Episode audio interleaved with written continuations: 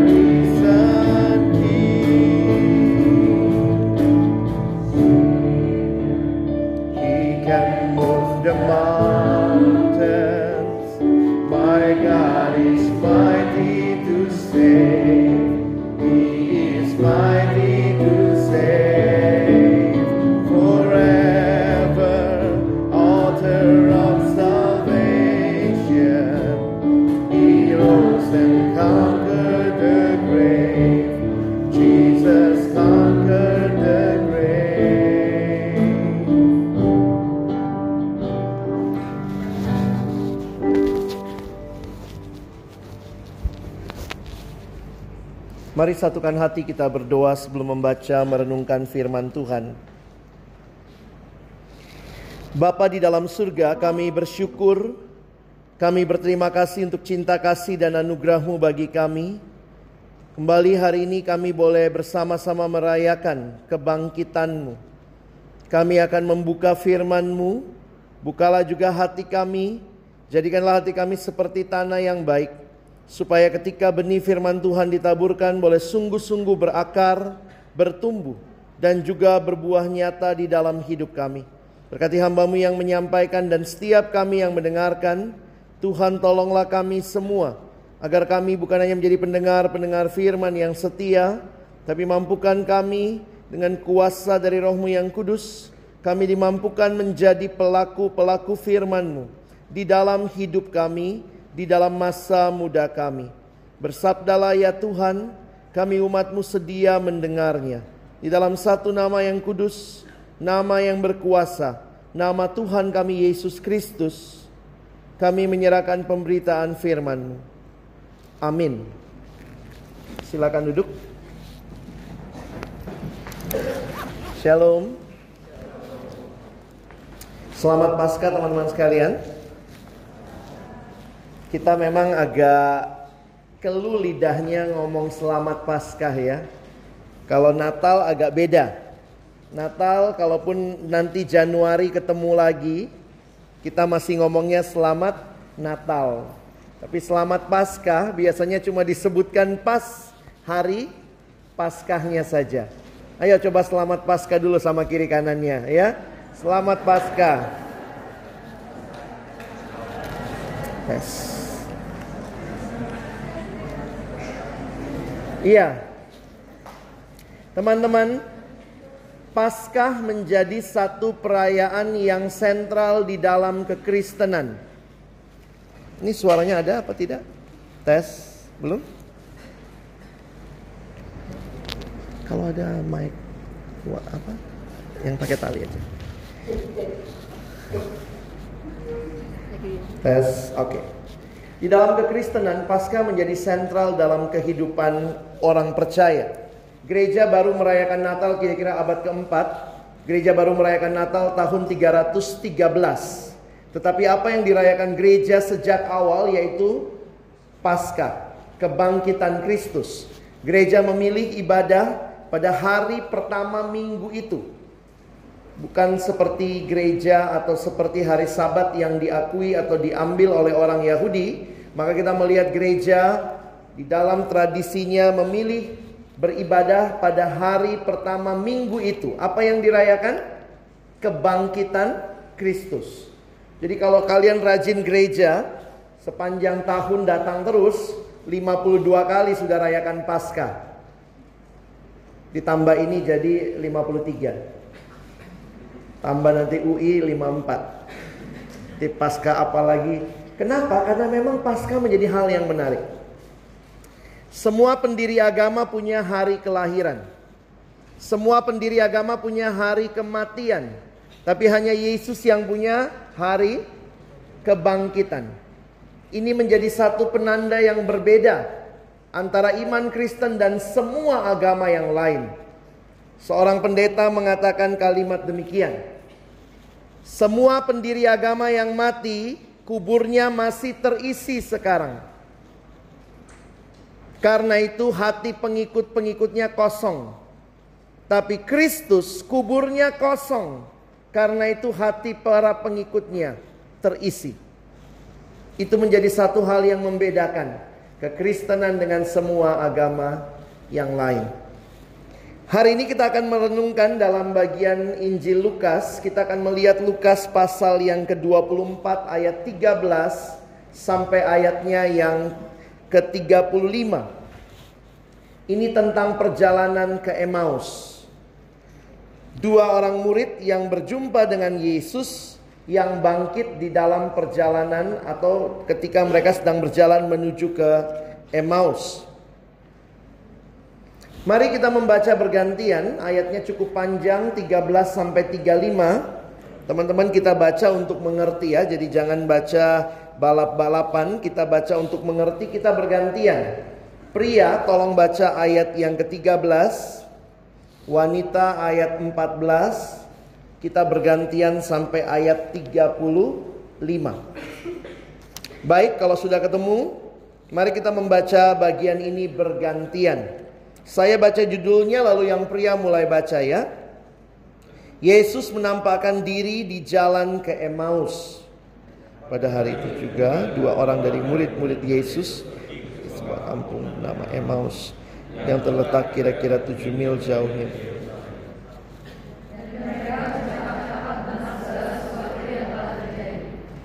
Ketika mereka sedang bercakap-cakap dan bertukar pikiran, datanglah Yesus sendiri mendekati mereka, lalu berjalan bersama-sama dengan mereka.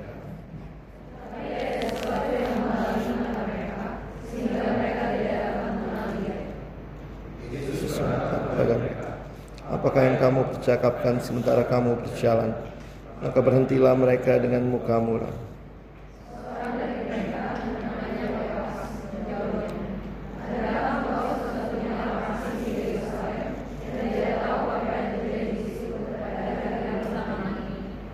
Katanya kepada mereka, apakah itu? Jawab mereka, apa yang terjadi dengan Yesus orang Nazaret? Dia adalah seorang nabi yang berkuasa dalam pekerjaan dan perkataan di hadapan Allah dan di depan seluruh bangsa kami.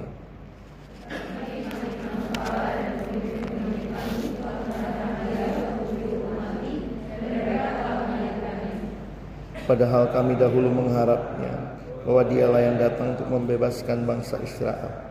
Tapi dan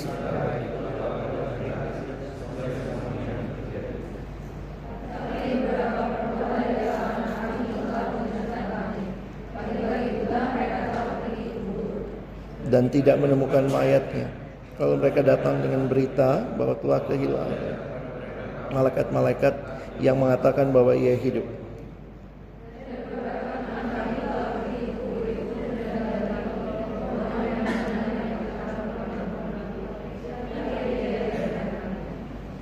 Lalu ia berkata kepada mereka, "Hai kamu orang bodoh, betapa lambannya hatimu, sehingga kamu tidak percaya segala sesuatu yang telah dikatakan para nabi.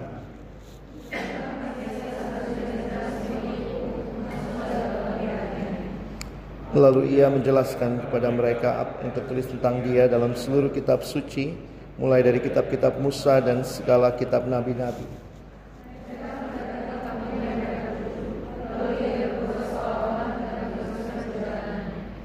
Tetapi mereka sangat mendesaknya, katanya, "Tinggallah bersama-sama dengan kami, sebab hari telah menjelang malam dan matahari hampir tenggelam."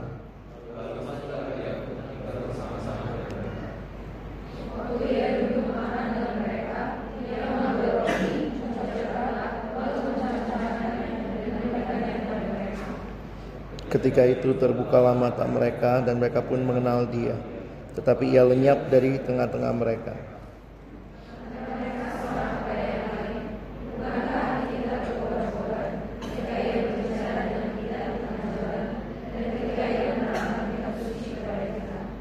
Lalu bangunlah mereka dan terus kembali ke Yerusalem. Di situ mereka mendapati kesebelas murid itu.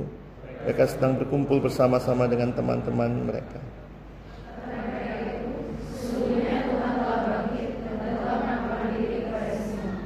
Lalu kedua orang itu pun menceritakan apa yang terjadi di tengah jalan dan bagaimana mereka.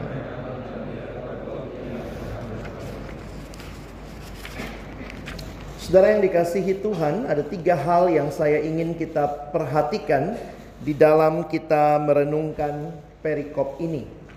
Ketika kita mempelajari apa yang terjadi, ini adalah sebuah peristiwa yang terjadi sesudah Yesus bangkit.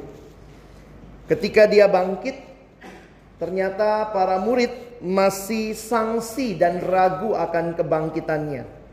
Ditambah lagi pada waktu itu, kesaksian dari wanita dalam budaya yang sangat patrilineal, wanita kesaksiannya dianggap tidak dihitung. Menarik sekali, Yesus justru memperlihatkan dirinya pertama kali kepada wanita-wanita yang datang ke kubur itu. Dan ini menjadi hal yang masih mereka ragukan. Sehingga kalau kita perhatikan apa yang terjadi, saya mau masuk poin saya yang pertama ya. Saya melihat di sini adalah sebuah realita our brokenness, kehancuran kita. Apa yang dialami oleh para murid atau secara khusus dua murid dalam perjalanan ke Emmaus, ini adalah murid-murid yang sudah mengikut Yesus. Ada yang me, para penafsir sampai hari ini masih mempercakapkan ini siapa dan siapa. Apakah memang mereka kelompok dua belas atau murid yang lain yang tidak termasuk kelompok dua belas. Tapi siapapun mereka, perhatikan baik-baik, bahwa mereka adalah orang-orang yang nampaknya melihat apa yang terjadi dengan yang mereka selama ini inginkan, harapkan. Ternyata tidak terjadi seperti yang mereka harapkan, khususnya tentang Yesus. Kalau kita lihat dari jawaban mereka, waktu Yesus bertanya, teman-teman bisa perhatikan itu di dalam ayat yang ke dua puluh. Tetapi imam-imam kepala dan pemimpin-pemimpin kami telah menyerahkan dia untuk dihukum mati, dan mereka telah menyalibkannya. Perhatikan ayat dua puluh satu. Padahal kami dahulu mengharapkan bahwa dialah yang yang datang untuk membebaskan bangsa Israel. Apa pengharapan mereka? Jangan lupa, Israel ini sejak jadi bangsa cukup menderita hidupnya. Sejak jadi bangsa besar, mereka justru jadi budak. Dan ketika Yesus lahir sampai Yesus mati, Israel ada di bawah penjajahan Romawi. Sehingga salah satu pengharapan mesianik mereka, mereka mengharapkan yang namanya Mesias itu akan datang untuk membebaskan mereka dari penjajahan Romawi. Dan inilah yang mereka harapkan. Mereka udah lihat Yesus, dia melakukan segala sesuatu. Saya pikir kalau kita ikut Yesus waktu itu, saudara, pasti juga mereka apa ya, responnya akan akan merasa diri semakin hebat juga. Pernah nggak punya temen yang artis lagi naik daun, lagi melejit gitu ya? Kita kadang-kadang walaupun bukan kita artisnya, kita kayak merasa ikut naik juga. Padahal dia yang lagi naik daun begitu ya. Nah, saya pikir ini murid-murid circle pertama Yesus, lingkar satu, sudah lihat Yesus kasih makan lima ribu orang. Siapa asyirnya waktu Yesus kasih makan lima ribu orang? Asyirnya Petrus dan kawan-kawan. Iya kan? Nanti kalau kalian baca, Tuhan Yesus kasih sama mereka. Jadi kalau kamu sering jalan sama orang penting, kamu pun bisa merasa diri penting. Padahal gak penting-penting amat sih. Dan yang melihat kamu, kamu harapkan waktu dia melihat kamu, kamu juga ngelihat, gue juga sama pentingnya. Jadi saya pikir ketika semua yang mereka harapkan itu di dalam Yesus tidak terjadi, mereka broken. Hidup tidak selamanya sesuai yang kita mau, betul? Dan pengalaman itu membuat mereka bukan hanya terguncang secara intelektual. Karena kata yang dipakai di dalam Alkitab ayat lima belas, kalau kalian lihat ayat lima belas, bahasa Indonesia cukup baik menyampaikannya. Dikatakan ketika mereka sedang bercakap-cakap dan bertukar pikiran. Ada terjemahan lain menggunakan istilah mereka berdebat. Jadi bayangkan, ini sampai jadi wacana pembicaraan. Tetapi ketika Yesus mendekati mereka dengan pura-pura bertanya atau dia ingin bertanya apa yang terjadi, lalu mereka berhenti dengan muka muram. Jadi ternyata pergumulan ini bagi saya memang masuk ke intelektual, tapi juga masuk ke emosional. Memang yang paling mengerikan dari apa yang terjadi pada Yesus, sebenarnya buat orang-orang yang ikut Yesus, yang paling mengerikan bukanlah salibnya. Yesus mati di salib, kalau kita lihat film Passion of the Christ, ngeri banget ya. Tapi yang lebih mengerikan sebenarnya buat mereka adalah mereka kehilangan pengharapan.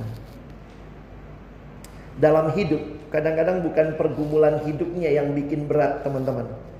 Tapi ketika kamu sudah mentok dan merasa tidak ada lagi pengharapan. Sementara kalau kita balik, ada orang-orang karena punya pengharapan rela menderita, rela suffer karena dia punya pengharapan. Sementara sebaliknya, ada orang-orang yang juga ya bisa begitu nyaman hidupnya, tapi bisa mengakhiri hidup karena merasa tidak punya pengharapan. Jadi saya ulangi kalimat ini sekali lagi. Yang mengerikan dari peristiwa yang Yesus alami bagi murid-muridnya bukan penyalibannya saja, itu pun sudah mengerikan, tetapi sebenarnya yang paling mengerikan dalam hidup ini adalah kita hidup tanpa pengharapan. Sehingga ketika teman-teman dan saya bicara jujur tentang our own brokenness, apa sebenarnya masa-masa dalam hidupmu yang pernah kamu alami, yang mungkin kamu juga merasakan hal yang sama. Tidak ada pengharapan. Dalam satu pasca yang saya pimpin tahun ini, mereka mulai dengan brokenness. Satu minggu, dua minggu sebelum pasca, semua orang disuruh tuliskan kisah mereka. Mereka difasilitasi sampai akhirnya mereka menuliskan apa yang menjadi kisah mereka di masa kecil. Dan itu ditaruh begitu ya, memang dibilang jangan difoto ya. Ditaruhlah di kantor mereka, semua tempel. Itu gambar hati yang broken. Dan kemudian pada waktu pasca itu dibacakan. Yang dibacakan itu tiap orang, bukan tiap orang sih ya, ada yang ngambil lalu membacakannya. Jadi itu nama tanpa nama. Jadi waktu dilihat itu, ini pelayanan Kristen, tapi waktu dilihat tulisan-tulisan yang ada, our brokenness, saya pikir itu realita yang dialami oleh banyak manusia Mungkin tidak semua ada yang bilang masa kecil saya mah bahagia bang. Tapi waktu saya lihat ya, jadi setiap orang ada yang ambil kartu itu lalu kemudian baca di depan. Mereka bacanya dimulai dengan kalimat begini. Ini kisah kita. Lalu kemudian ada yang satu cerita. Saya tidak lagi percaya kepada lawan jenis setelah saya mengalami dilecehkan terakhir oleh pacar saya. Itu brokennessnya. Satu lagi maju. Waktu kecil pertama kali saya melihat papa mama berantem dan saya sangat sedih. Seolah-olah waktu itu papa marah keluar rumah, mama dan kakak menangis dan saya hanya bisa diam. Saya tidak tahu harus melakukan apa. Ada lagi yang ngambil, lalu dia bilang inilah kisah kita. Kisah yang menyedihkan. Saya tidur dengan istri orang. Ada lagi yang maju ambil lagi. Dia cerita, ini kisah kita. Saya kehilangan pengharapan ketika satu-satunya orang yang sayang sama saya, yaitu tante saya yang merawat saya dari kecil, meninggal dunia. Sementara mama saya bukan orang yang baik dan baik dan tidak menjaga saya dengan baik. Seolah-olah hari itu hilang semua apa yang menjadi masa depan saya. Ada lagi yang maju ambil lagi. Ini kisah kita. Ketika papa harus masuk penjara tiga tahun karena melawan rezim pemerintah yang lama. Dan dalam tiga tahun itu tidak ada keluarga yang berani dekat datang kepada kami. Tidak ada keluarga yang dulunya kalau tahun baru semua ngumpul, sekarang takut. Saya merasakan apa artinya hidup dikejar mata-mata. Tiap hari ditelepon akan dibunuh. Nah, ini masa Soeharto waktu itu ya. Jadi waktu baca kisah-kisah itu, saya pikir yes, real. This is our story. Our brokenness. Dan yang paling mengerikan dari semua yang namanya brokenness itu, ketika engkau dan saya sampai pada satu titik tidak ada harapan. Tidak ada harapan.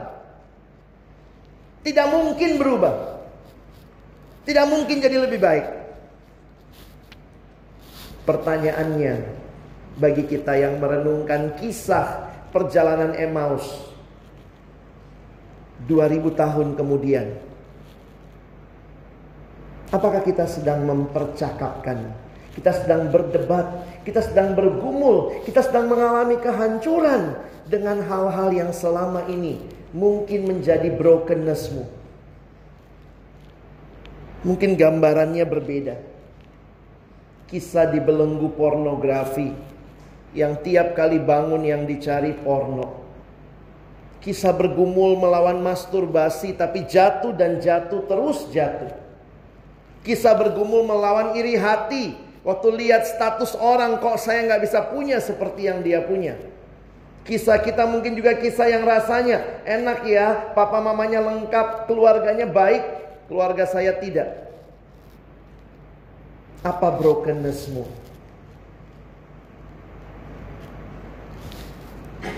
Mungkinkah kau sedang mempercakapkannya? Mungkinkah kau sedang memperdebatkannya? Mungkinkah itu yang membuat kamu jadi anak yang pendiam sekali selama ini? Karena kau tidak mau orang lain tahu? Mungkinkah itu yang membuat kau lari dari kenyataan? Kau berkarya begitu rupa dalam studi, tapi sebenarnya kau sedang menutupi kehancuran yang begitu dalam. Orang yang mengalami brokenness tanpa pengharapan kemungkinannya macam-macam. Mengurung diri itu terjadi pada murid-murid Yesus. Mereka mengurung diri. Rasul-rasul yang tadinya merasa diri hebat karena jalan sama orang hebat, begitu orang hebatnya diting- ditangkap, mengurung diri. Mana Petrus? Mana rasul-rasul yang lain? Mana Yohanes?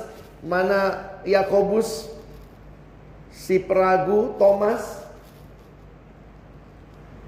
Kemungkinan dua murid ini berjalan ke Emmaus, mau pulang kampung. Kenapa? Paslonnya kalah. Pulang aja dah. Ngapain? Perjalanan sebelas kilometer, tujuh mil. Kira-kira sebelas dua belas kilometer. Mereka tempuh dengan hati yang begitu gundah. Bayangkan berjalan, lalu terus bertanya, kenapa dia mati? Kenapa dia mati? Ada yang bilang dia hidup, tapi kok saya sulit percaya dia hidup. Tapi yang sangat mengerikan adalah kami dulunya harapkan dialah yang akan membebaskan kami.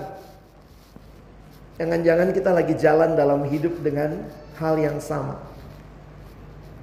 Terus bertanya. Masih terus berkata, Tuhan, betulkah Engkau Tuhan? Kalau Engkau Tuhan, mengapa terjadi pemboman di Sri Lanka? Kalau Engkau Tuhan, mengapa dunia tidak ada kedamaian? Ini kehancuran kita. This is our brokenness. Dan jangan lupa, mungkin engkau dan saya sedang berjalan dengan semua aktivitas yang kelihatannya gilang gemilang, tapi pertanyaannya di hati yang terdalam, kita jujur gak dengan kehancuran kita? Hal yang kedua yang menarik untuk kita perhatikan, di tengah-tengah pergumulan, kehancuran, kekecewaan, keputusasaan, Yesus hadir dan berjalan bersama mereka. Saudara, berjalan bersama menjadi kebiasaan masa itu yang travelnya nggak naik mobil ya, nggak naik Air Asia, tapi jalan kaki. Sehingga orang-orang biasa berjalan bersama, salah satunya untuk menghindari menghindari orang-orang yang seringkali di masa itu suka berbuat jahat, ngerampok di jalan. Jadi kalau ada teman itu lebih safe. Tapi bukan hanya itu. Teman perjalanan adalah teman yang menolong kita juga untuk menikmati perjalanan itu, dan rasanya jadi gak lama. Yesus hadir dan dia ikut berjalan. Dia ikut mendengar cerita mereka. Apa sih cerita mereka? Apakah Yesus tidak tahu? Oh, dia tahu. Tapi dia care, dia peduli. Saudara, waktu saya misalnya menghayati ini, saya pikir kenapa kehadiran Yesus gak langsung datang bilang, dasar lu goblok gitu kan. Di belakangnya juga ngomongnya gitu ya, bodoh kamu.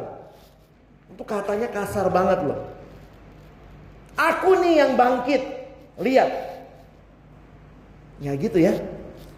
Yesus mau mendengar keluh kesah mereka. Kalian lihat waktu Yesus bertanya, emangnya ada apa sih? Mereka langsung berhenti. Bayangkan ya, lagi jalan nih, tiba-tiba berhenti. Hah? Emang kamu doang yang gak tahu? Lalu mereka mulai ceritakan. Dan cara mereka menceritakan, kalimat-kalimat emosi yang saya tangkap adalah ini emosi-emosi yang sebenarnya. Mereka sangat kecewa. Kami harapkan dia. Memang sih ada yang bilang dia bangkit, tapi gak ada buktinya. Saya belum lihat langsung. Saudara, Yesus hadir di dalam pergumulan kita, berjalan bersama kita. Dia mau dengar cerita kita. Bukan karena dia belum tahu, tapi karena dia peduli. Dia mau untuk memberi waktu supaya engkau boleh bercerita kepada dia. Dan ini hal yang sangat indah. Our brokenness, Jesus' presence. Kehancuran kita, tapi kehadiran Yesus yang sangat indah dinikmati oleh dua orang ini. Waktu sudah makin lama mereka cerita, biasanya makin lama makin dekat. Dibilang goblok jadi tenang ya. Coba kalau baru ketemu orang ya, baru mulai ngomong eh bodoh, pasti emosi ya. Tapi kalau sudah dua jam, tiga jam diskusi, ah lu bodoh banget sih, kayaknya dia terima ya. mulai terima nih. Loh, kata yang dipakai sama loh, tapi kedekatan itu. Wah, di sini saya sangat menikmati Tuhan berjalan dengan kita. Teman-teman, kadang-kadang kita tanya, Tuhan mengapa? Tuhan mengapa? Tapi yang dia berikan bagi kita seringkali bukan sekedar jawaban. Tapi hal yang sangat indah bagi saya adalah kehadiran. Presence is more important than answer. You need an answer? Maybe you got the answer. But presence means he really care for us. Waktu Yesus naik ke surga, dia kirimkan rohnya yang kudus, tinggal diam, menyertai kita selama-lamanya. Hidup banyak pertanyaan, banyak.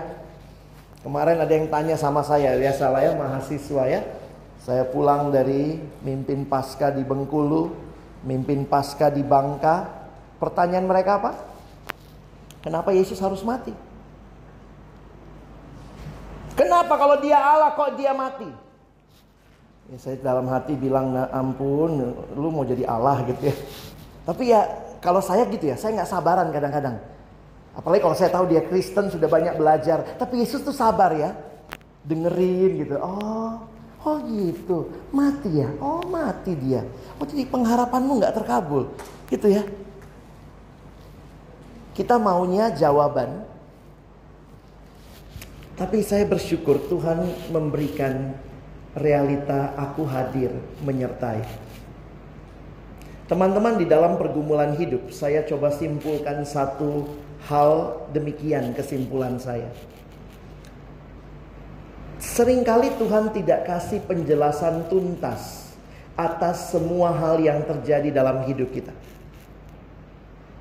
Dan dia tidak pernah janji kasih penjelasan tuntas. Cari ayatnya di Alkitab. Saya belum pernah ketemu ayat aku akan menjelaskan secara tuntas semua hal yang terjadi dalam hidupmu. No, never. Tapi yang Tuhan janjikan, aku akan menyertai kamu. Yang Tuhan tidak janji, gak usah tuntut. Tuhan, kami klaim penjelasan tuntas. No, Tuhan gak janji itu. Tapi yang Tuhan janji, silakan imani, yakini, dan minta Tuhan engkau berjanji menyertai. Sehingga banyak pertanyaan dalam hidup saya harus jujur katakan, saya pun belum bisa jawab. Hamba Tuhan belajar teologi, kenapa terjadi ketika seorang teman bertanya kepada saya satu pagi dan dia telepon, Alex doakan saya, kenapa mama saya dipanggil Tuhan tadi malam. Oke, kita doakan. Tapi dia cerita lagi, mama dibunuh, ditemukan di garasi kehabisan darah. Cuma saya berdua sama mama di rumah. Kenapa? Dia mulai tanya, kenapa saya pulangnya agak malam hari itu. Waktu saya masuk rumah, pintu terbuka, saya ke garasi, saya kaget mama sudah meninggal di situ. Mengapa Tuhan? Saya nggak bisa jawab. Dan sampai hari ini saya pikir kita tidak tahu jawabannya apa.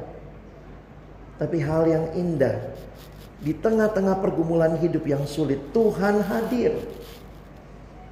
Apa yang Tuhan berikan? Dia memberikan pengharapan bahwa this is not the end of the story. Manusia cuma punya cara pandang yang sangat terbatas.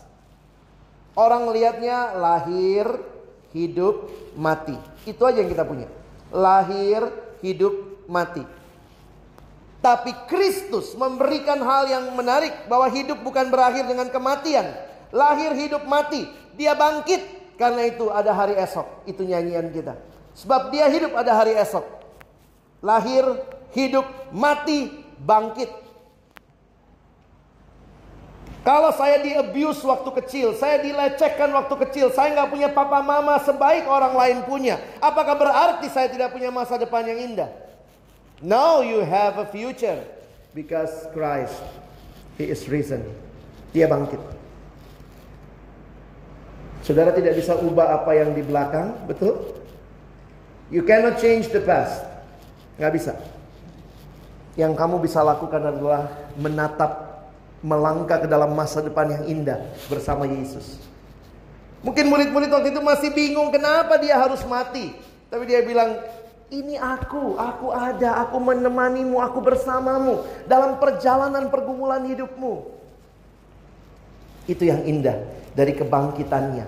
Kebangkitan Kristus memastikan, He walks with me, He talks with me, a long life, narrow way.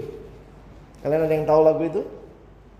Dia sertaku, dia pimpinku sepanjang jalanku.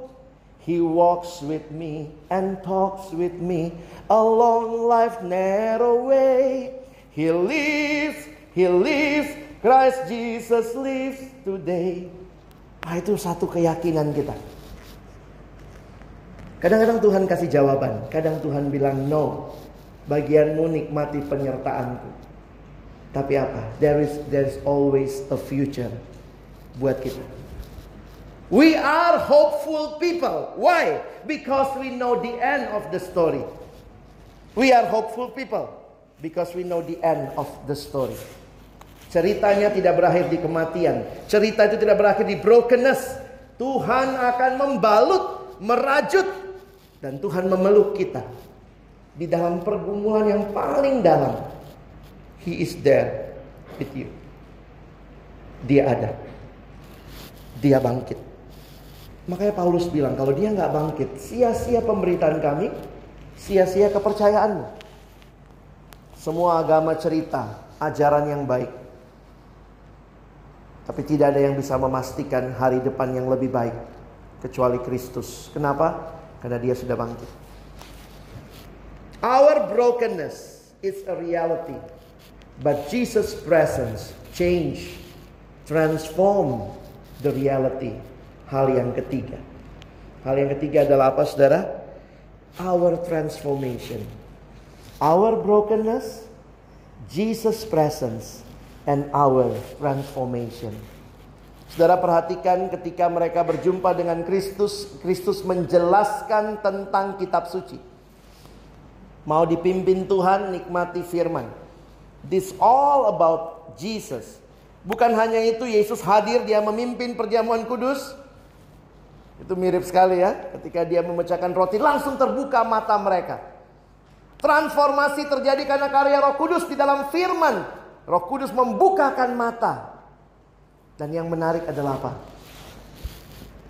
Perjalanan waktu itu dari Emmaus, dari Yerusalem ke Emmaus, sebelas kilo, dua belas kilo.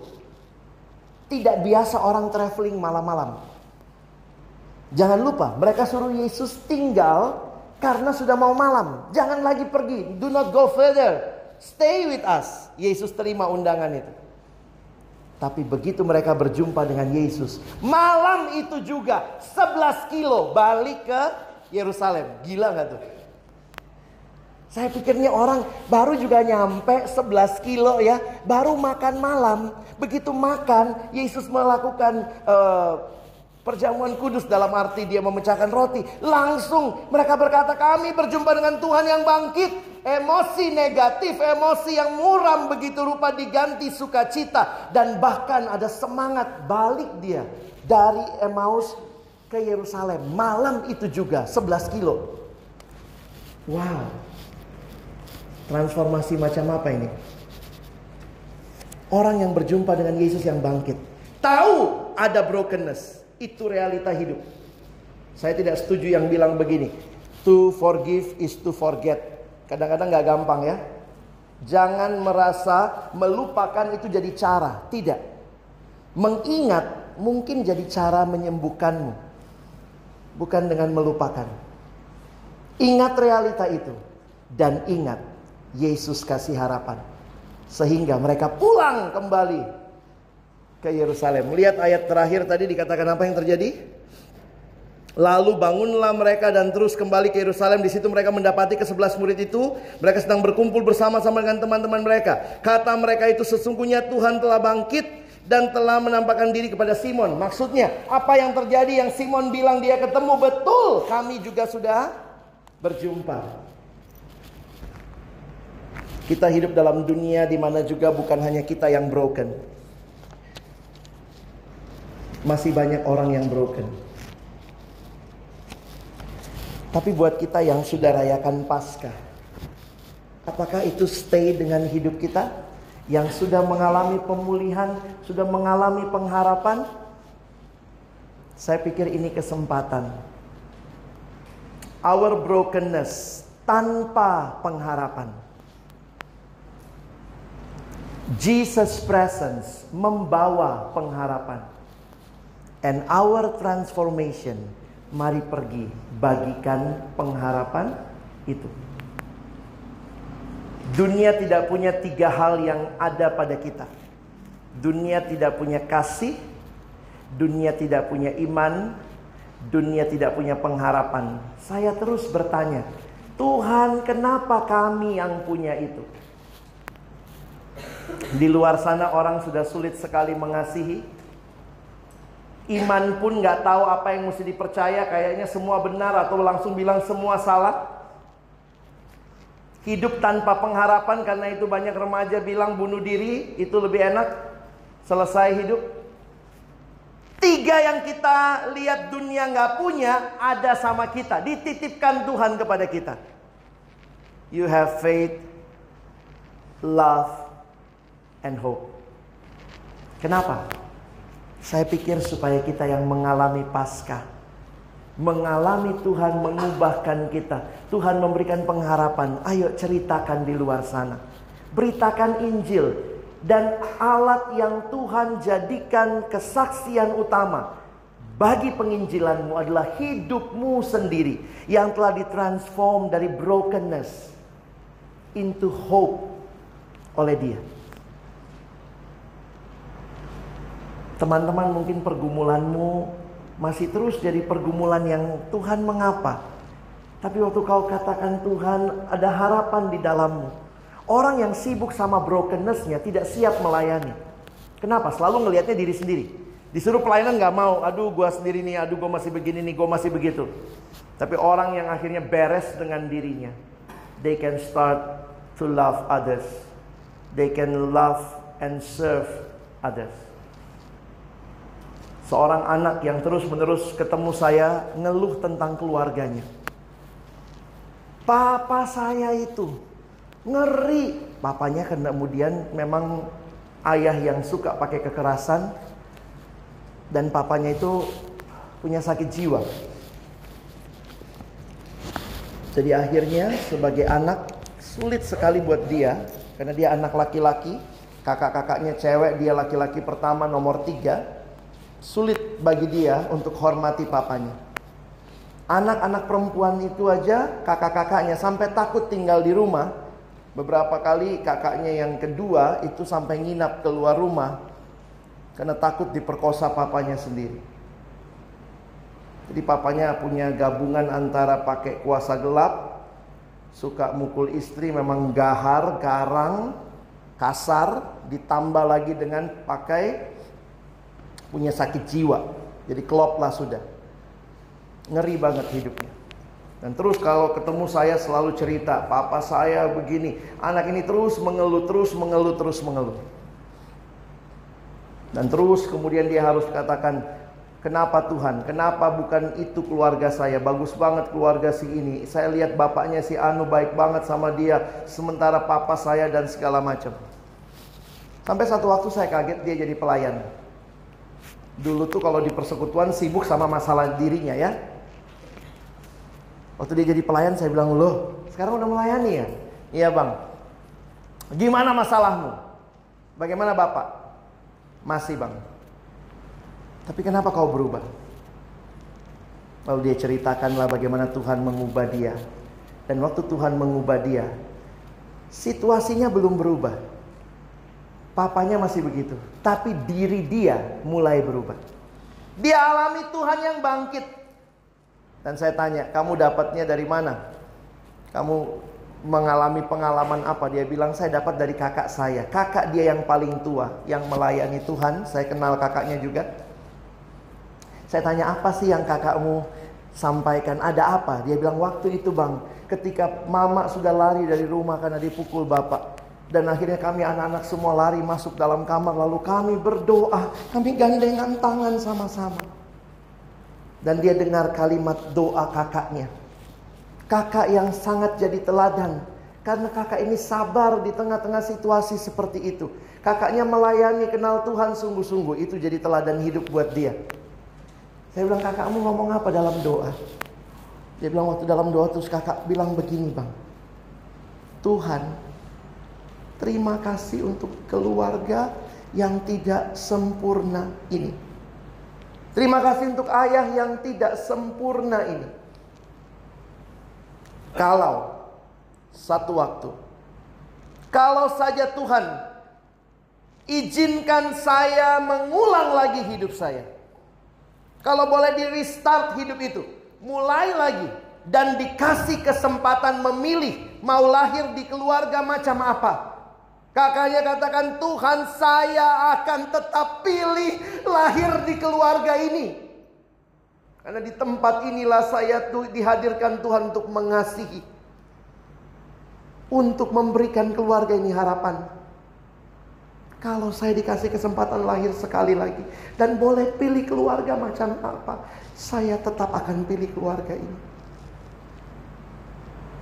Dan sejak itu teman saya ini berubah pandangannya. Seringkali Tuhan belum ubah situasinya. Yang kau minta, yang saya minta, Tuhan ubahkan engkau terlebih dahulu. Stay in that situation, but with a different heart. Not a broken heart, not a complaining heart, but a heart full of grateful and always have hope. Karena engkau punya Tuhan yang bangkit. Paskah bukan sekedar perayaan. Paskah adalah perubahan. Alamilah. Beritakanlah. Bagikanlah. Selamat Paskah. Amin. Mari kita berdoa. Tuhan, terima kasih buat firman-Mu siang hari ini. Terima kasih untuk setiap hati yang terbuka di hadapan Tuhan. Tuhan, untuk setiap hati yang boleh berseru, Tuhan, baharui aku. Aku mau alami kuasa kebangkitan-Mu yang mengubahkan hidupku. Sehingga aku boleh menjadi orang yang tetap punya pengharapan di tengah situasi yang mungkin tidak mudah. Tapi selalu ada pengharapan karena Tuhan hadir.